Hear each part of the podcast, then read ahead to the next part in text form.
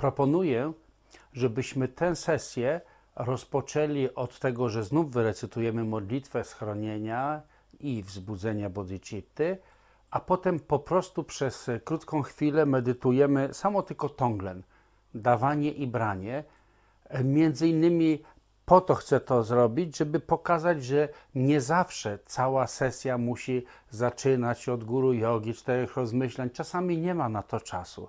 Jest wspaniale, kiedy mamy możliwość przejść przez wszystkie etapy, ale czasami jest tak, że po prostu bezpośrednio bierzemy samą esencję tej praktyki, tylko dawanie i branie. Również w kontekście praktyki Shinę jest to też bardzo dobry obiekt do skupiania się, żeby uniknąć rozproszenia, a przy okazji jest tak wiele innych pożytków. Więc zaczynamy od modlitw.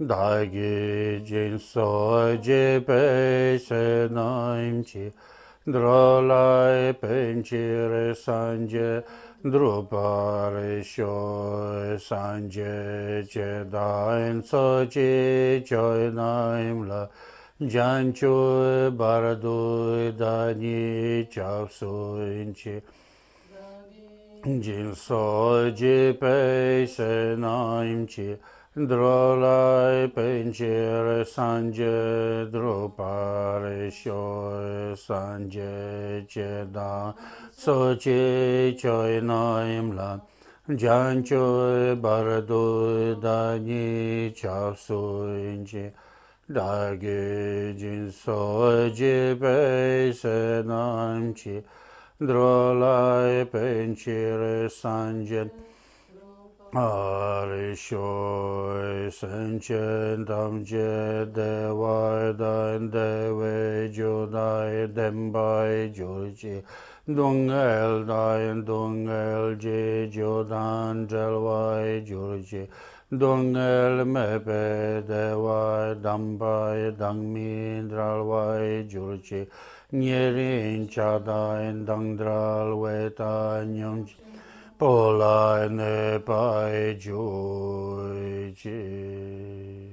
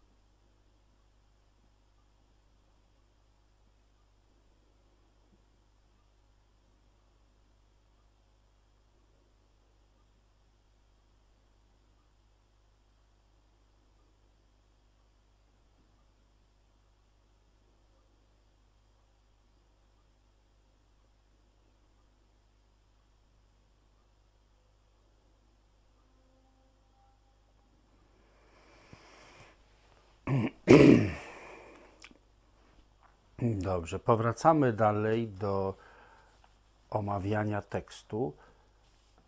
Przypomnę, że jesteśmy już przy szóstym punkcie, który mówi o zobowiązaniach dotyczących ćwiczenia umysłu, czyli o tym, jakich postaw w szczególności postaw mentalnych, ale w ogóle postaw życiowych i działań wynikających z tego unikać, jeżeli jesteśmy praktykującymi lodziąg, czyli uczymy się, jak zostać faktycznym bodhisattwą.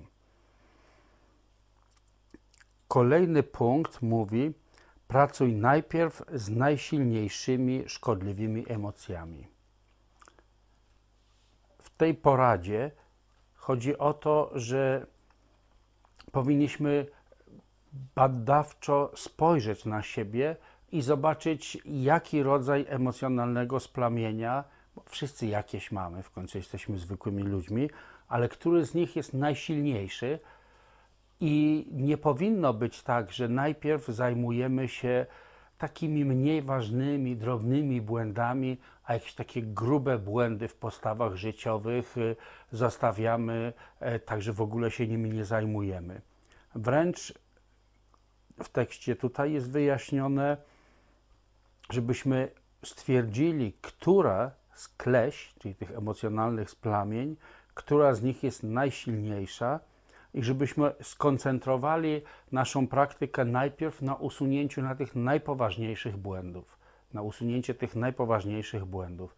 Na przykład, gdyby się okazało, że ktoś miał wielką skłonność do zabijania, na przykład znajdował przyjemność w zabijaniu zwierząt poprzez na przykład łowiectwo czy, czy inne formy odbierania życia, albo ktoś miałby skłonność do okradania czy oszukiwania innych, a miałby w sobie niewiele innych wad, to oczywiście najpierw należałoby się zająć właśnie tymi najsilniejszymi negatywnościami i w działaniu, i przede wszystkim też, tak jak tutaj tekst mówi, w tych emocjonalnych splamieniach, czyli jak to się w sanskrycie nazywa, w klesiach. Znaleźć tą najsilniejszą i skupić się na, na pokonywaniu jej, a nie traktować tych największych błędów jako coś najmniej ważnego i nie zostawiać tego na później. To jest chyba proste, zrozumiałe. Idziemy dalej. Porzuć nadzieje związane z rezultatami.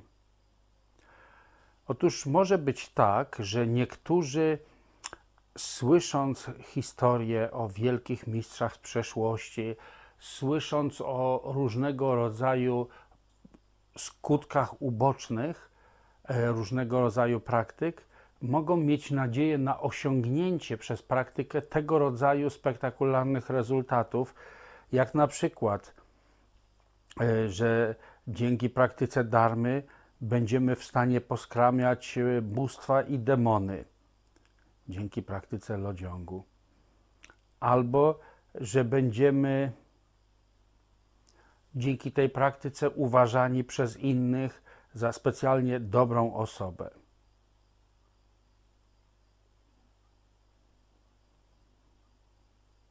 Albo na przykład, jeśli ktoś w przeszłości wyrządził nam jakąś szkodę i my też w taki sposób na pokaz, nie autentycznie z głębi serca, tylko na pokaz okazujemy na przykład szczodrość względem tej osoby, właśnie mając nadzieję, że dzięki temu inni docenią i powiedzą: a, to jest dobry praktykujący.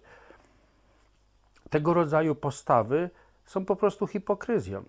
Jest to próba oszukiwania siebie samego, dlatego że praktyka darmy, a w szczególności praktyka lodziąg, ma prowadzić nas do pokonania różnego rodzaju oczekiwań i obaw związanych z takim nastawieniem na ja, co ja z tego będę miał, co będzie dla mnie z tej praktyki.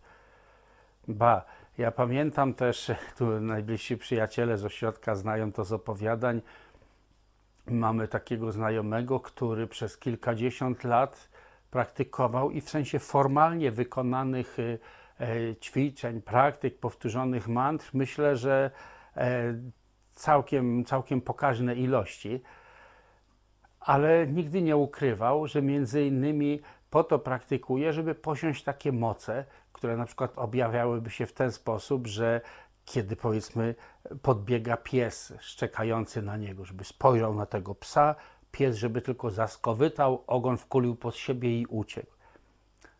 Praktykować naprawdę tyle lat, tyle mantr powiedzieć, tyle czasu stracić na to, żeby osiągnąć tak lichy cel, naprawdę myślę, że to jest bardzo taka uboga motywacja.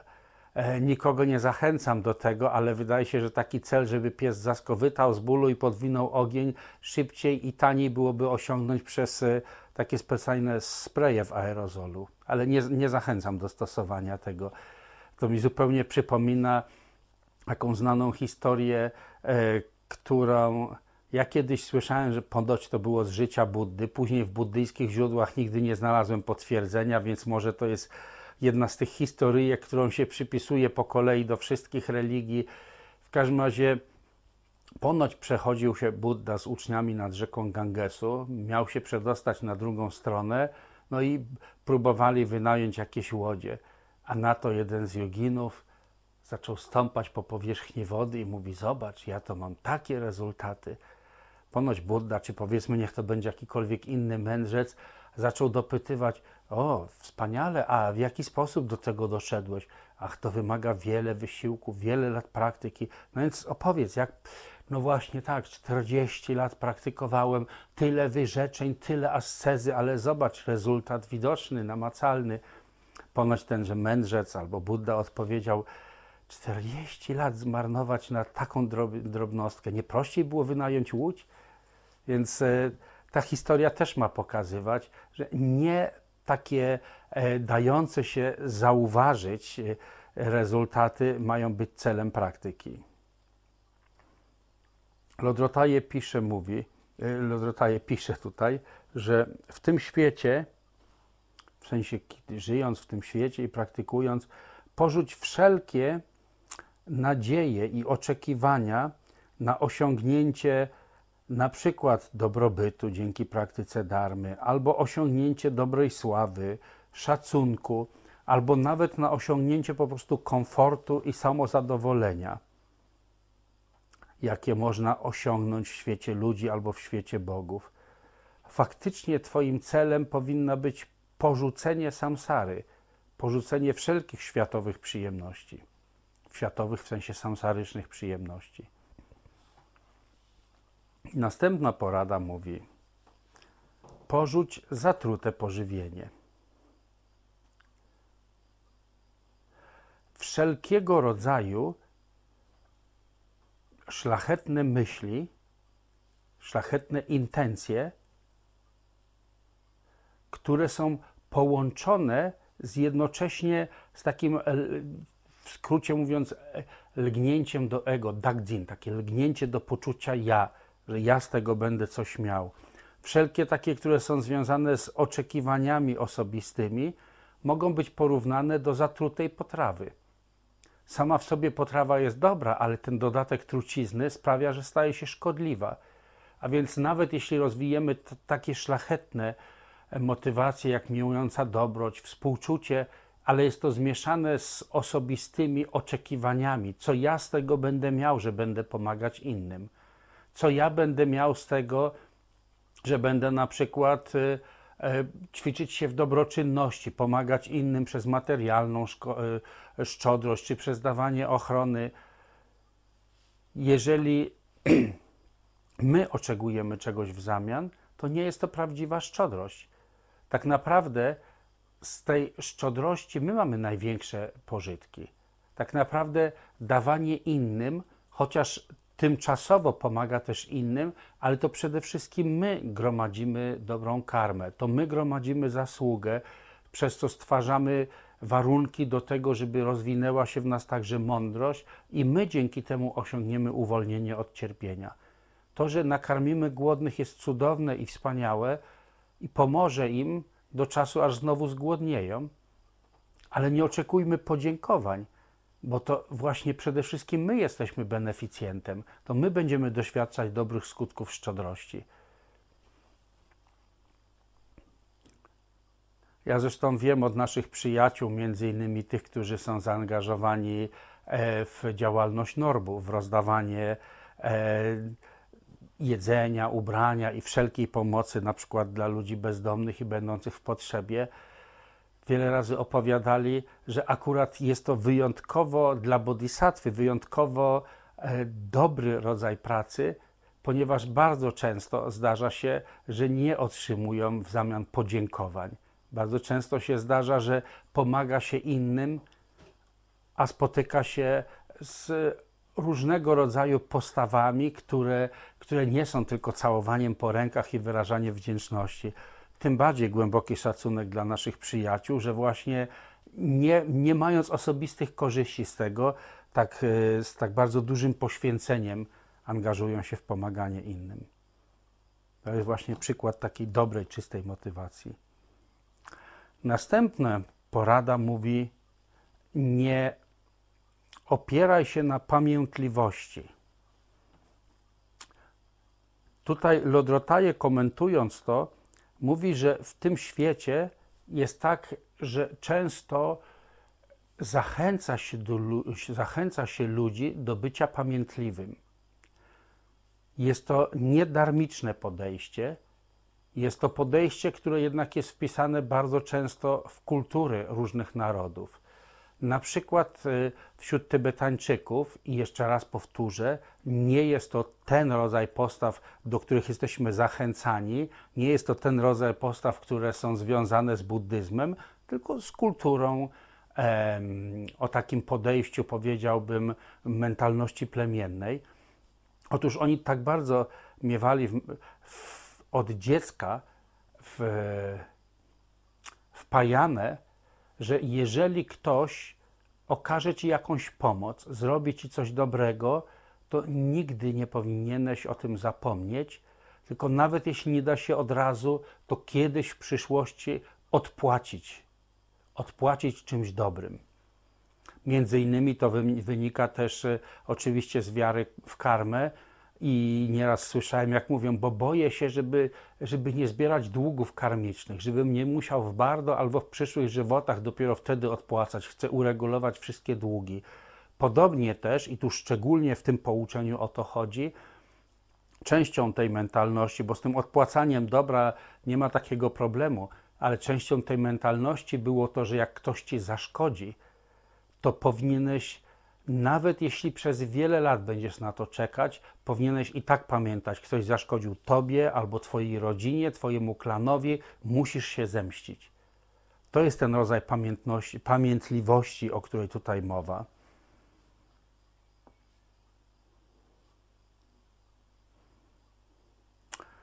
Dlatego Lodrotaje mówi: jeśli ktoś zaszkodził ci, doprowadził cię do gniewu, normalnie, czy zwykle nie porzuciłbyś okazji do, czy nie przegapił, starałbyś się nie przegapić okazji do rewanżu.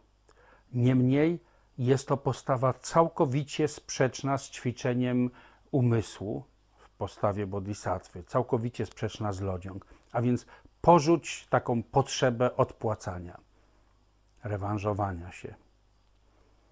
Następna porada mówi: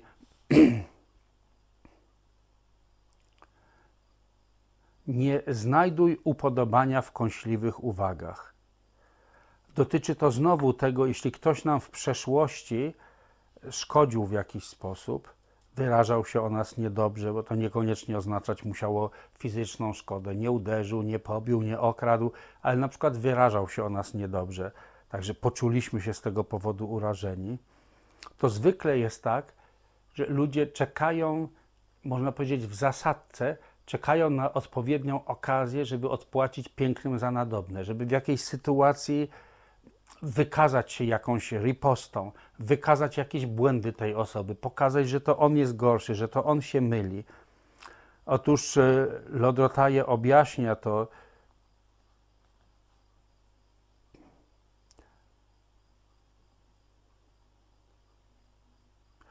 że nawet jeśli ktoś zaszkodził ci w jakiś sposób, powinieneś i tak dostrzegać czy dopatrywać się w nim dobrych właściwości i wychwalać jego dobre właściwości,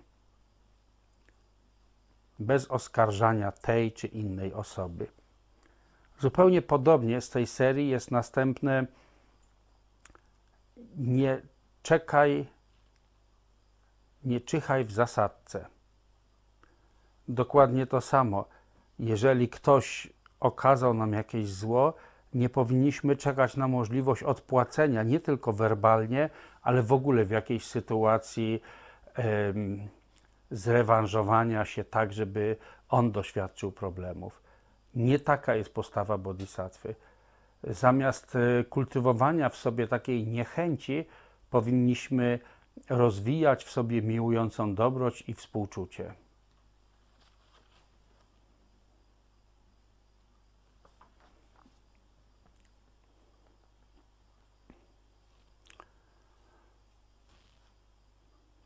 Nie uderzaj w czułe miejsca, mówi następne pouczenie. Czułe miejsca to są takie punkty, takie sprawy, których omawianie dla innych może być bolesne. Tak jak wykazywanie, czy wyjawianie czyichś błędów, wyjawianie czyichś wstydliwych sekretów, albo używanie takich mantr wobec nie mających fizycznego ciała istot, tak jak różnego rodzaju właśnie nieludzkich istot, różnych duchów czy demonów. Istnieją takie, również niebuddyjskie, ale w Tybecie przecież obok buddyzmu e, istniały także e, inne rodzaje, chociażby e, na północ, także gdzie w, na terenach Mongolia i dalej bardzo często buddyzm równolegle był z takimi, można powiedzieć, ludowymi formami szamanizmu, gdzie znano tak samo różnego rodzaju mantry, również takie, które, których dźwięk jest niezwykle bolesny dla tych nie mających ludzkiej formy istot. A więc jest powiedziane, że nie powinniśmy także sprawiać zarówno ludziom bólu swoimi słowami, jak i nieludziom. Nie obarczaj kucyka ładunkiem jak dla konia. Istnieją pewnego rodzaju bardzo trudne zadania, jakieś ciężkie prace, które mogą być trudne fizycznie albo psychicznie. Albo jeżeli na przykład popełniliśmy jakiś błąd i sprawa wyjdzie na jaw, mielibyśmy jakieś konsekwencje, ale ponieść jakieś konsekwencje, ale próbowalibyśmy przerzucić winę na kogoś innego. My znamy nauki o ćwiczeniu umysłu. Znamy nauki o lodziąg. To też e, dzięki temu nabieramy zdolności do znoszenia różnych trudnych sytuacji i wykorzystywania ich na ścieżkę. To też podejmowanie się takich trudnych zadań przez nas jest porównane jak noszenie ciężkiego ładunku przez konia. Natomiast inni, którzy nie mają, nie znają nauk darmy ogólnie, a w szczególności nie znają nauk o lodziąg, które to nauki pozwalają każdą, nawet najtrudniejszą sytuację przemienić w coś, co jeszcze bardziej sprzyja naszej praktyce. Jest to taki rodzaj duchowej alchemii, transformacji, która, jak wiemy, i z trucizn umysłu, i z różnych trudów, z bolesnych doświadczeń potrafi cały czas czynić ścieżkę. Ci, którzy nie znają tych nauk, są tu porównani do kucyka. To też nie powinniśmy zrzucać z siebie różnych trudnych zadań na tych, którzy nie mają siły do zniesienia tego rodzaju trudów. To jest rozumiane poprzez nie obarczać, nie obarczać kucyka ładunkiem jak dla konia. Następnie całkiem istotne pouczenie. Nie próbuj, nie pragnij wygrywać. To jest tak, że oczywiście Dzamgön Kongtrul Lodrotaje wspomina, w wyścigach konnych chodzi o to, kto jest najszybszy. Dzisiaj wśród nas pewnie niewielu jest koniarzy i niewielu bierze udział w wyścigach konnych, ale mamy różnego rodzaju inne rywalizacje. Rywalizacja w tym,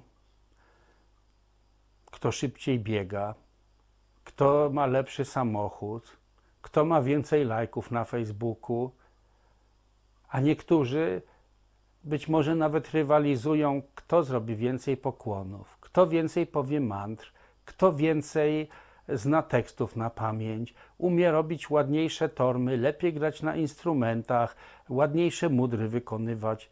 gdybyśmy mieli taką postawę, że próbujemy wykazać, że jesteśmy lepsi od innych, jest to porównane do czynienia z darmy wyścigów. Oczywiście, że staramy się nauczyć jak najładniejszych form, jak najładniej wykonywać mudry, jak najpoprawniej grać muzykę w czasie rytuałów. Oczywiście, że to jest bardzo dobre, natomiast motywacja, która za tym stoi, nieczystą motywacją jest to, kiedy próbujemy przez to wykazać wyższość, wykazać, że jesteśmy lepsi, wykazać, że w jakiś sposób szybciej osiągamy te czy inne rezultaty.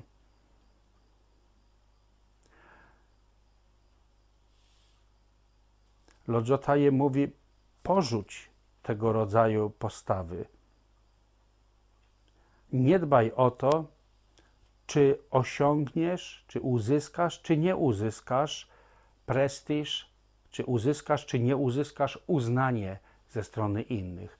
Nie po to praktykujemy darmę, żeby mieć uznanie ze strony innych.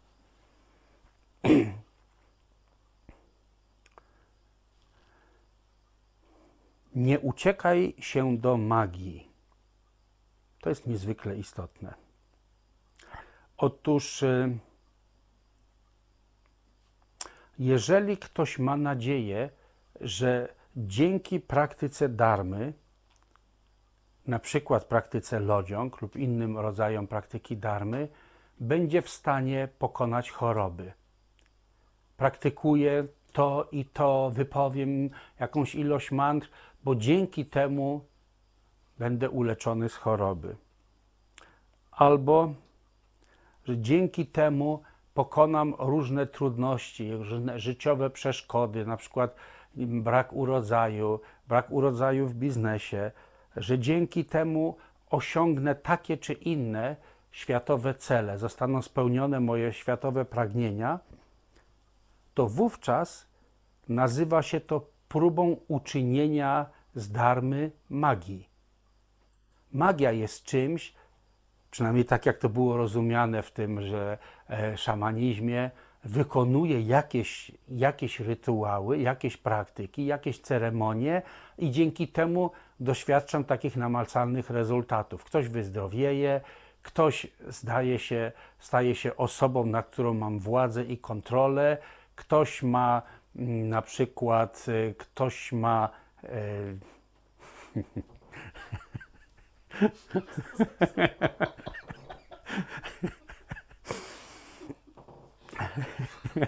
Pokazywano mi, że teraz mam patrzeć na tą kamerę, tak? Nie, nie jestem aktorem. Okej. Okay. Teraz tam. Okej. Okay. Już popatrzyłem teraz. Teraz mogę popatrzeć na książkę. Czasami tak y, trochę dłużej spoglądam na to, bo nie korzystam z polskiej książki, tylko z angielskiej. Czasami a mój angielski jest słaby, łamany. Czasami muszę przeczytać całe zdanie od początku do końca, żeby zrozumieć, o co w nim chodzi. Nie wystarczy mi szybki rzut oka. Ogólnie mówiąc, takie podejście, że właśnie wykonanie jakichś praktyk, nazwijmy to duchowych, albo ceremonii, albo rytuałów, ma przynieść takie konkretne rezultaty w samsarze, to to jest właśnie, do tego służy magia.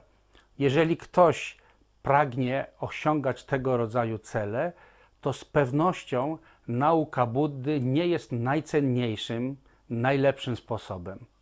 Wręcz przeciwnie, nauka Buddy mówi, w jaki sposób rozwinąć w sobie postawę taką, że będziemy szczęśliwi niezależnie od tego, czy idzie w biznesie, czy nie idzie, czy jesteśmy zdrowi, czy chorzy, dlatego że Budda uczy, jak rzeczy naprawdę się mają, a rzeczy w samsarze mają się tak, że wszystkie zjawiska są złożone, wszystko to, co złożone, jest nierozerwalnie związane z nietrwałością, a wszystko, co złożone i nietrwałe, wszystko jest nierozerwalnie związane z cierpieniem i brakiem satysfakcji. I oczywiście, że wszyscy lubimy, jak jest nam przyjemnie i dobrze, ale nie zawsze to oznacza, że jest to najlepszym, co może nas spotkać w praktyce. Być może, że wtedy jak wszystko będzie się układać wspaniale, rozleniwimy się, zwiększy się nasze przywiązanie.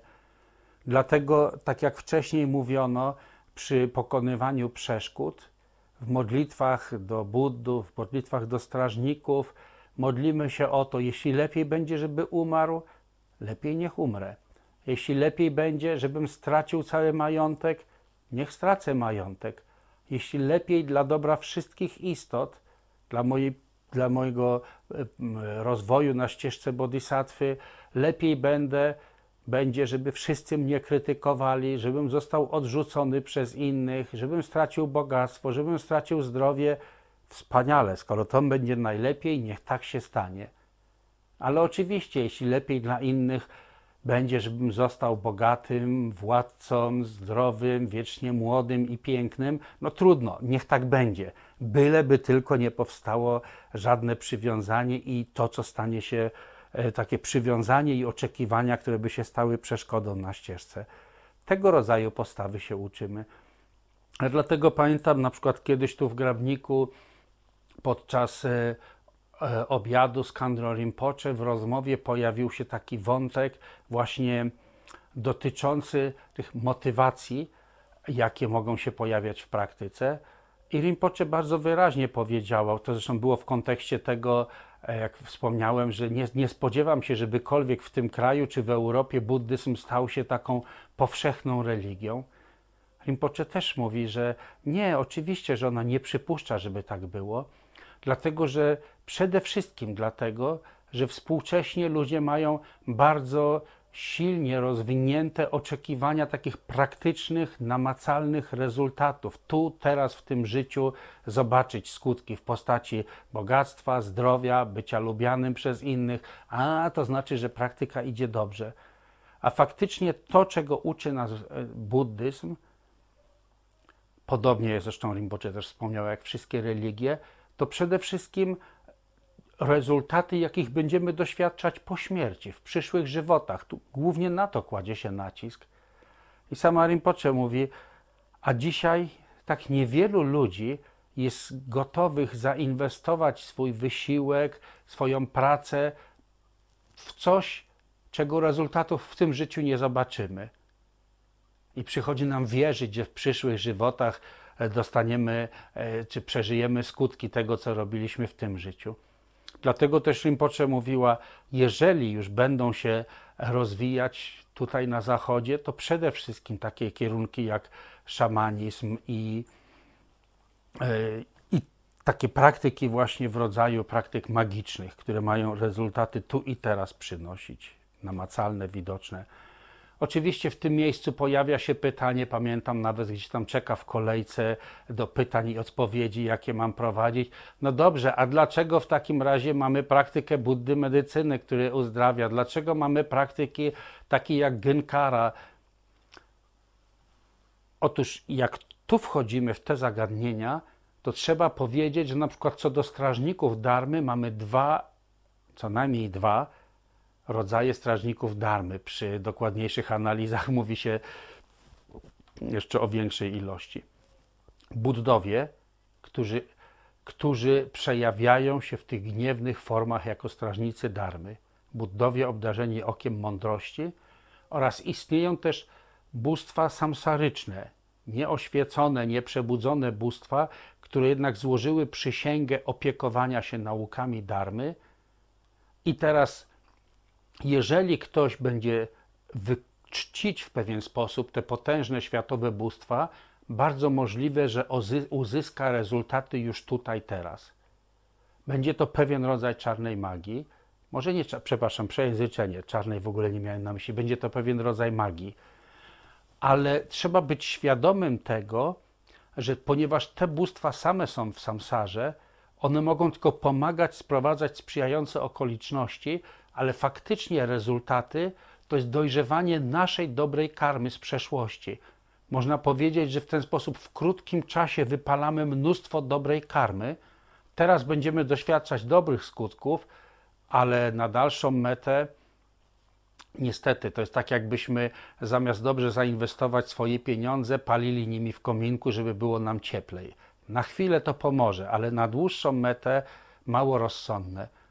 Jeśli mówimy o strażnikach, którzy są obdarzeni okiem mądrości, którzy są buddami, tak jak na przykład Gynkar, Budda medycyny i tak dalej, to oni pomogą nam pokonać te przeszkody, które byłyby zbyt wielką, na przykład biedą, zbyt ciężką chorobą, zbyt ciężkimi przeszkodami, które by sprawiły, że po prostu polegniemy na ścieżce dharmy jako początkujący bodhisattva. Usuną ciężkie przeszkody, sprowadzą sprzyjające okoliczności, ale tyle, ile będzie najlepiej dla naszej praktyki. Nie wypalając całej naszej dobrej karmy, tylko sprowadzając to błogosławieństwo, żebyśmy w jak najkorzystniejszy dla nas sposób mogli dalej praktykować. Pamiętam, jeden z moich przyjaciół z Niemiec kiedyś to takie, w taki krótki, a dosadny, dosadny sposób sformułował, że jak chcesz być bogaty, módl się do takiego, a takiego światowego strażnika. Jak chcesz mieć wystarczająco, módl się do Mahakali. To jest całkiem istotna różnica. Poza tym istnieją tego rodzaju wyjaśnienia w buddyzmie, że tak, jak pragniesz tego i tego, to módl się do Tary. Jak trwoga stary, to módl się do Tary. Jak panika, to módl się do Czenrezika. Znamy te starożytne, e, starożytne przysłowia buddyjskie. Ale to są pewnego rodzaju umiejętne metody, dzięki którym buddowie i bodhisattwowie przyciągają czujące istoty do ścieżki po to, żeby później pokazać im, że nie o to chodzi. To zupełnie tak jak, tak jak stopniowo uczyć można kogoś, kto jest całkowicie zaślepiony emocjami, najpierw coś obiecując, a później pokazując, że wcale nie o to chodzi. Mam na myśli na przykład historię z życia Buddy Śakyamuniego. Pewnej kobiecie zmarł jej jedyny ukochany syn. Wpadła w wielką rozpacz. Chodziła od jednego mędrca do drugiego, od jednego jogina do drugiego, prosząc, żeby przywrócili życie jej synowi. Nikt tego nie potrafił. Wszyscy mówili, no dobrze, ale idź do Buddy. Siddhartha Gautama jest Buddą, on jest najmądrzejszy z nas wszystkich, poproś jego. Kiedy przyszła do Buddy i poprosiła, żeby Budda wskrzesił jej syna, Budda obiecał, tak, dobrze, super, wskrzeszę twojego syna. A więc dał pewnego rodzaju nadzieję. Potem mówi, potrzebuję tylko jednej drobnej rzeczy, potrzebuję jednego ziarenka gorczycy, ale ty go musisz dostarczyć. Tylko to ziarenko gorczycy musi pochodzić z rodziny, w której nikt nie umarł. Z domu, w której nikt nigdy, z domu w sensie rodziny, nie budynku, w której nikt nigdy nie umarł. Ona najpierw, robiąc sobie wspaniałą nadzieję, hurra, uzdrowię swojego syna, zaczęła chodzić od domu do domu, żebrać o jedno ziarno gorczycy. Ach, jedno ziarnko gorczycy, oczywiście mogę ci dać, ale zaraz, zaraz, ale mam pytanie, mam, czy tutaj nikt nigdy nie umarł w tej rodzinie? No nie, no umarła babcia, umarł wujek, umarł ten, no nie, to to będzie nieprzydatne. Kiedy odwiedziła dostatecznie dużą ilość rodzin, zrozumiała, to seneda. Nie ma takiej rodziny, nie ma takiego domu, w którym nikt nie umarł i zrozumiała nietrwałość, a więc do tego rodzaju obietnicy porównałbym to, że tak, istnieją bóstwa bogactwa, mądrości, takie, takie, takie inne. One są przekazywane, te nauki, one są stosowane po to, żebyśmy w, kosz, w końcu doszli dzięki tej praktyce do stanu bezpragnieniowości, do stanu, w którym po prostu nie potrzebujemy niczego po to, żeby być szczęśliwymi, bo ta szczęśliwość, która jest szczęśliwością stanu Buddy, która jest prawdziwą naturą naszego umysłu, jest taką szczęśliwością, która istnieje sama z siebie, która nie potrzebuje żadnych warunków, przyczyn, okoliczności, żeby zaistnieć.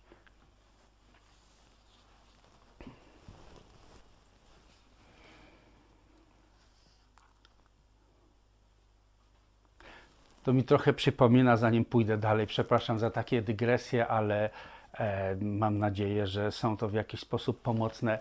E, na przykład jeśli mówimy o Dylma, czyli po tybetańsku wyzwolicielka, w sanskrycie Tara.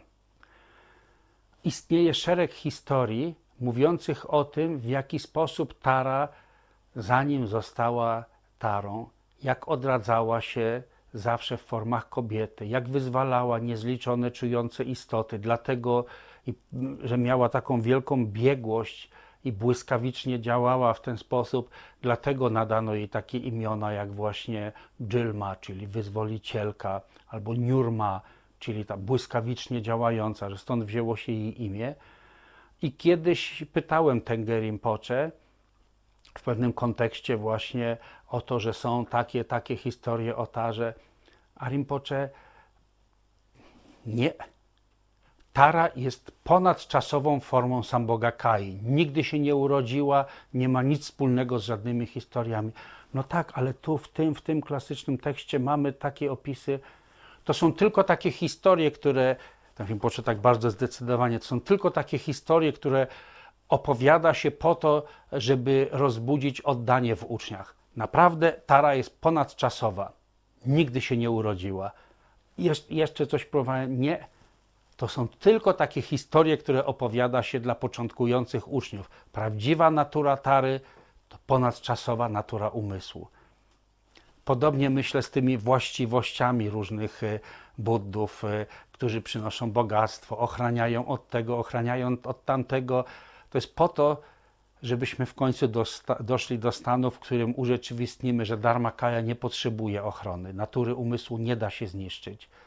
Żebyśmy doszli do stanu, w którym zrozumiemy, że nie potrzebujemy niczego po to, żeby, żeby być w szczęśliwości i tak dalej. To są wszystko takie tymczasowe metody do prowadzenia zwyczajnych uczniów. Ale wracając do... Ponieważ nauki o lodziąg są naukami, które mierzą w samo sedno darmy. Nie szukają tych półśrodków, pocieszenia dla tych, którzy są niepocieszeni, którzy potrzebują otuchy. To są nauki dla tych, którzy naprawdę chcą autentycznie kroczyć ścieżką bodhisattwy. Dlatego Lodrotaje też tak w komentarzu do tych nauk.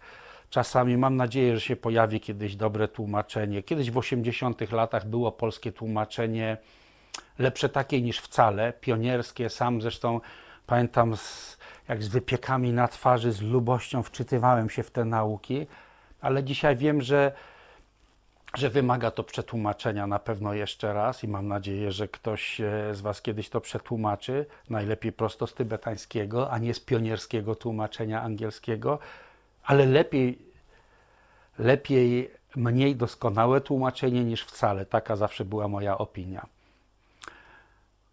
W każdym razie tutaj w komentarzach Lodrotaje można powiedzieć, że jest bezlitosny dla ego. Jest po prostu chlast, plast, nie zostawia miejsca na jakieś złudzenia i oczekiwania. Dlatego też tutaj mówi, jeśli próbujesz wykorzystywać darmę do osiągania takich zwykłych samsarycznych celów, jak bogactwo, zdrowie, dobre relacje z innymi, myślisz, że do tego służy darma, to znaczy, że próbujesz wykorzystywać darmę jak magię.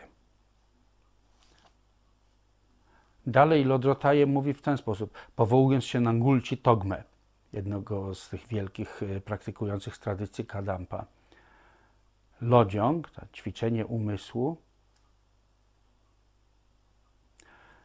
wykonywane z taką właśnie motywacją, czyli z tymi oczekiwaniami samsarycznych rezultatów, namacalnych, doświadczalnych rezultatów w tym życiu. Lodziąg wykonywany, to Ngulci Togme chyba w dwunastym czy w trzynastym wieku, że już wtedy pisał, lodziąg wykonywany z taką motywacją powinien być uważany za metodę wspierania w nas demonów i emocjonalnych splamień. Jeśli praktykujesz z taką motywacją, nie różni się to od zła. Praktyka darmy musi przeciwdziałać wszystkim emocjonalnym splamieniom, a więc również takim osobistym oczekiwaniom i obawom. I w tym kontekście Lodrotaje wyjaśnia jeszcze, że powinniśmy unikać błędnej praktyki darmy. Błędna praktyka darmy jest tutaj rozumiana na przykład jako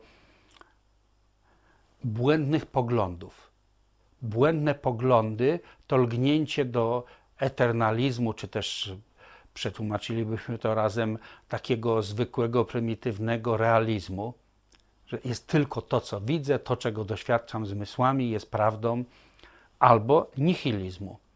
Wszystko jest tylko złudzeniem, nic nie jest ważne, wszystko jest iluzją. Jeden błąd gorszy od drugiego. Zresztą nihilizm zwykle jest uważany za jeszcze większy błąd, bo zwykle kończy się popadaniem w beztroskę w swoich działaniach. Błędnej, unikać błędnej medytacji, więc błędne poglądy, błędna medytacja. Błędna medytacja to jest lgnięcie, polega na lgnięciu do subtelnych doświadczeń medytacyjnych. Może się zdarzyć, jeśli ktoś dobrze ćwiczy się na przykład medytacji wyciszonego spoczywania, że wtedy, kiedy ustają, uspokajają się, wygasają emocjonalne splamienia, pojęciowe myślenie, dochodzi się do tych subtelnych stanów, w których odczuwa się taki rodzaj błogości, taki rodzaj wewnętrznej, bardzo subtelnej radości. Lgnięcie do tego jest błędną medytacją. Zawsze, warto zapamiętać taką instrukcję, zawsze, kiedy myślisz, że w medytacji to, to, co osiągnąłeś, to jest właśnie to, to znaczy, że jest to lgnięcie do doświadczeń medytacyjnych. Jest to coś, co trzeba odrzucić. Zawsze jak myślisz, że już to osiągnąłeś, już masz, to znaczy, że zszedłeś na błędną ścieżkę. Wreszcie pogląd, medytacja, postępowanie. Błędne postępowanie to jest takie postępowanie, w którym ignoruje się trzy rodzaje ślubowań. Ślubowań etycznych, ślubowań bodhisattwy, ślubowań samaya w Vajrayanie. Jak ktoś myśli, że ślubowania są czymś, co go ogranicza, to znaczy, że bardzo nie zrozumiał, o co chodzi w ślubowaniach.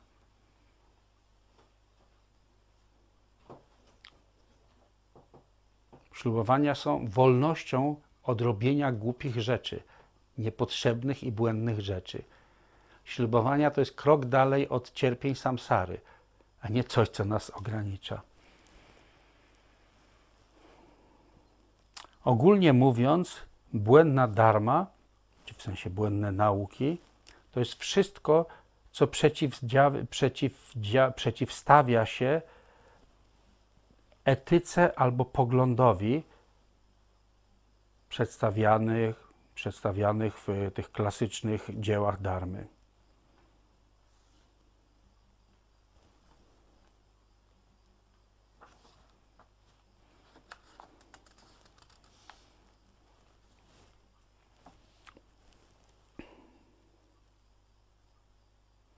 Nie przekształcaj bogów w demony. To wyrażenie bogowie i demony, bardzo często ta zbitka występuje w języku tybetańskim. Hla, dre. Hla jako bogowie, dre jako demony, czy takie złe duchy. I często jest to używane w takim bardzo niedosłownym znaczeniu, tylko bogami nazywa się wszystkie okoliczności, wszystkie rodzaje sytuacje, które prowadzą nas w świecie ludzkim do zadowolenia, do czegoś dobrego, pozytywnego, a więc bogami będzie też się nazywać różnego rodzaju okoliczności, które sprowadzają czy doprowadzają nas na ścieżkę bodhisattwy, prowadzą nas na ścieżce. To jest coś pozytywnego po prostu. Można powiedzieć, że jest to takie poetyckie opisanie czegoś dobrego. A tym słowem demony określa się wszystko to, co przynosi cierpienie, co sprowadza z właściwej ścieżki.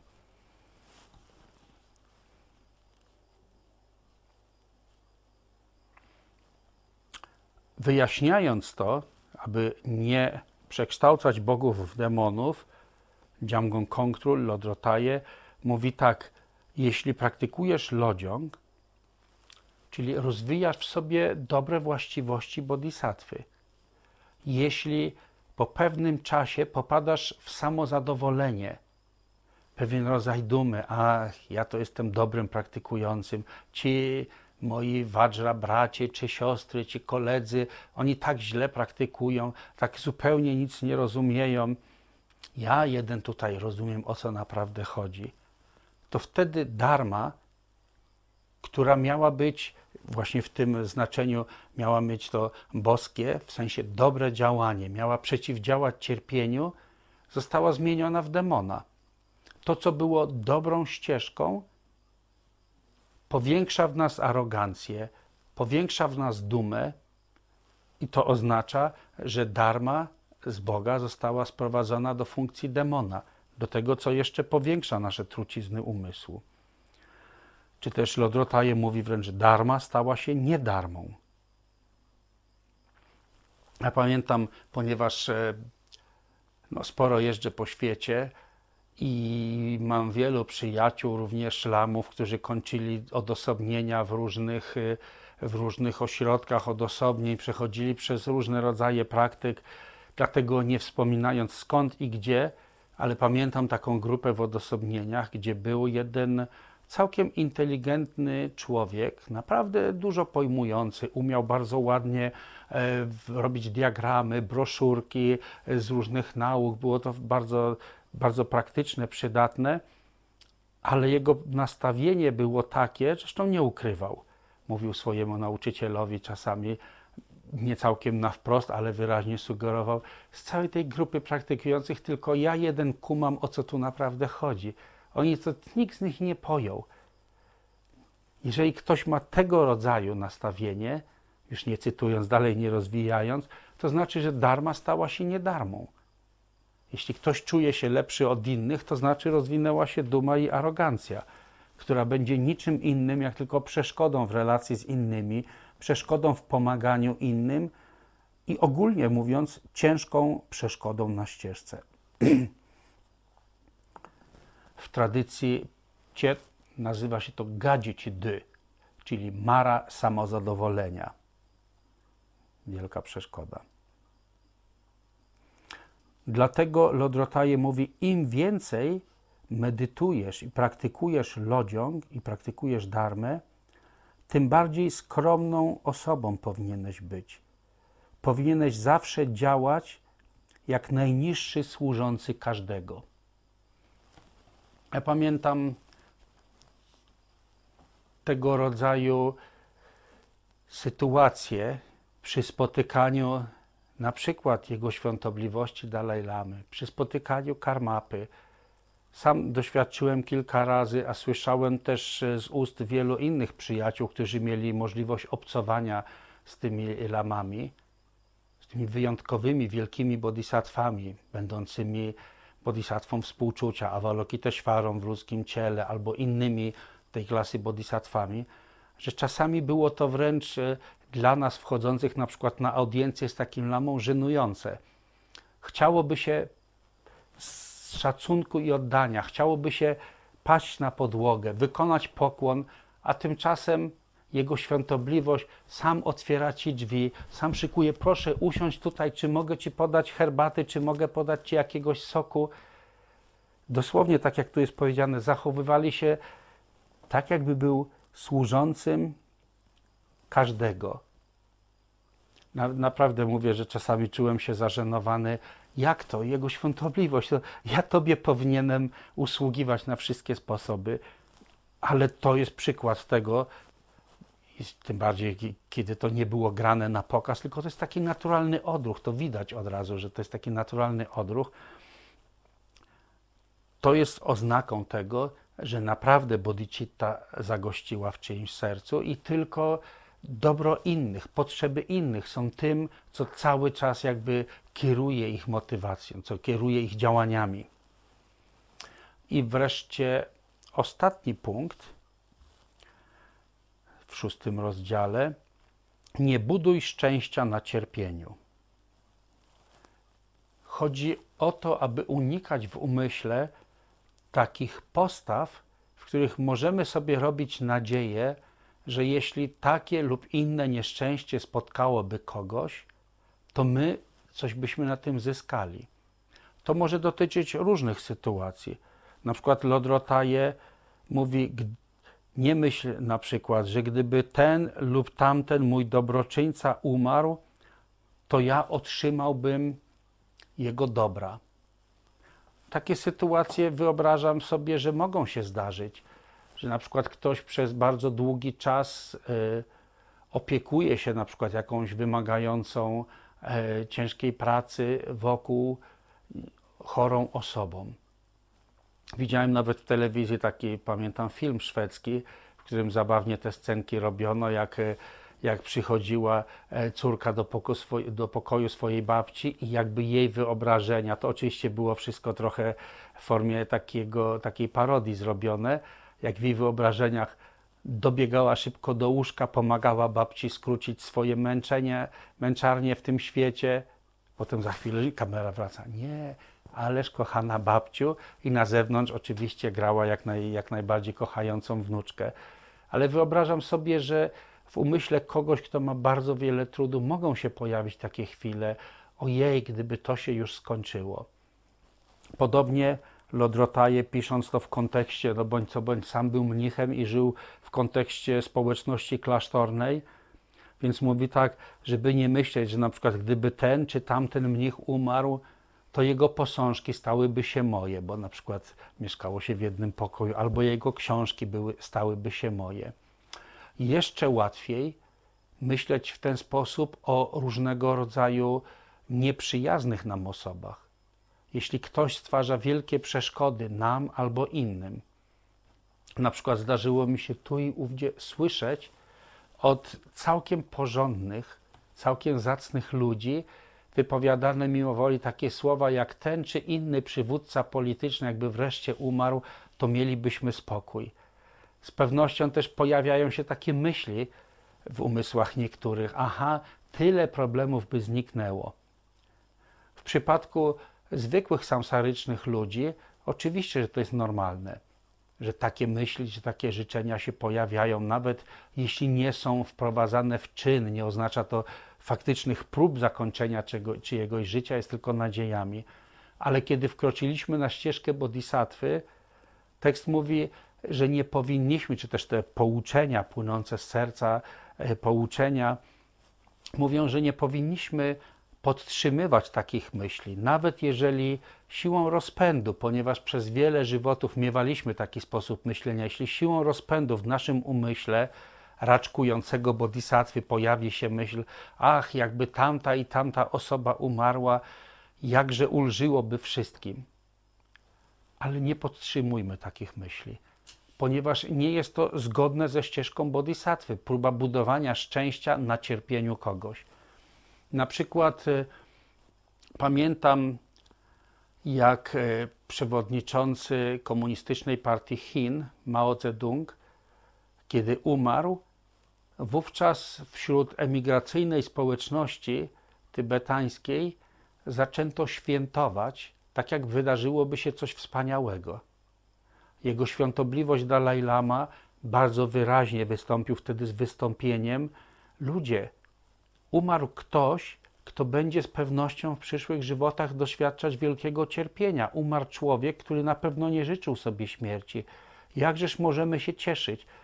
Jego świątobliwość zdecydowanie odciął się od tego i zakazał jakichkolwiek obchodów, jakiegokolwiek świętowania tego, że ktoś, kto nawet był jedną z głównych przyczyn, wiadomo, że to nigdy nie ma jednej przyczyny, tylko jest bardzo wiele przyczyn i okoliczności, ale ktoś, kto był jednym z tych, którzy tak mocno przyczynili się do cierpienia Tybetańczyków, nie ma powodu do cieszenia się z tego, że dana czująca istota teraz doświadcza cierpienia.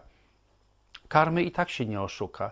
I tak ktoś będzie niestety zbierać skutków swoich, skutki swoich czynów. Ale jako bodhisattwowie powinniśmy się modlić o to, żeby właśnie ten, kto wyrządził wiele zła, jak najszybciej mógł oczyścić wszystkie swoje splamienia, jak najszybciej wejść na ścieżkę bodhisattwy i osiągnąć stan Buddy. Każdy z nas w jednym z poprzednich żywotów był kimś, kto czynił bardzo wiele zła. Każdy z nas odradzał się w piekłach, każdy z nas odradzał się w świecie duchów czy zwierząt. I nie, jakby nie przystoi bodhisattwie, żeby komukolwiek życzyć życzyć takich cierpień. A więc ani nie mieć nadziei, że jakieś szczęście zbudujemy na cierpieniu innych, ani nie mieć nadziei, że przez cierpienie innych naszemu cierpieniu będzie jakaś, jakaś ulga. Taka jest postawa bodhisattwy. Dlatego podsumowując to, Lodrotaje mówi, musimy dlatego porzucić nadzieję na to, że inni, że innych spotka cierpienie i że w ten sposób powiększy się nasze szczęście i nasz komfort, nasze zadowolenie, albo pomniejszą się nasze trudności. To jest to, czego na ścieżce powinniśmy unikać. Oczywiście pytanie będzie, a co robić, jeżeli pojawią się takie myśli? Oczywiście po pierwsze nie podtrzymywać ich, a po drugie uświadomić sobie, przecież to jest zatruta myśl, ale nie tylko ja miewam takie, niezliczona ilość czujących istot miewa takie zatrute, szkodliwe myśli. Oby przez to, że przeszedłem przez tę myśl, że się we mnie pojawiła, oby przez to wypełni, wypaliły się wszystkie złe skłonności wszystkich czujących istot. Oby nikt inny nie miał nigdy więcej takich myśli. Oby moje szczęście i radość zaowocowała w umysłach wszystkich istot. Na razie dziękuję. Za pół godziny spotykamy się na następnym, następnej sesji, na której będzie siódmy punkt porady wyjaśniony na tyle, na ile potrafię. Dziękuję na razie.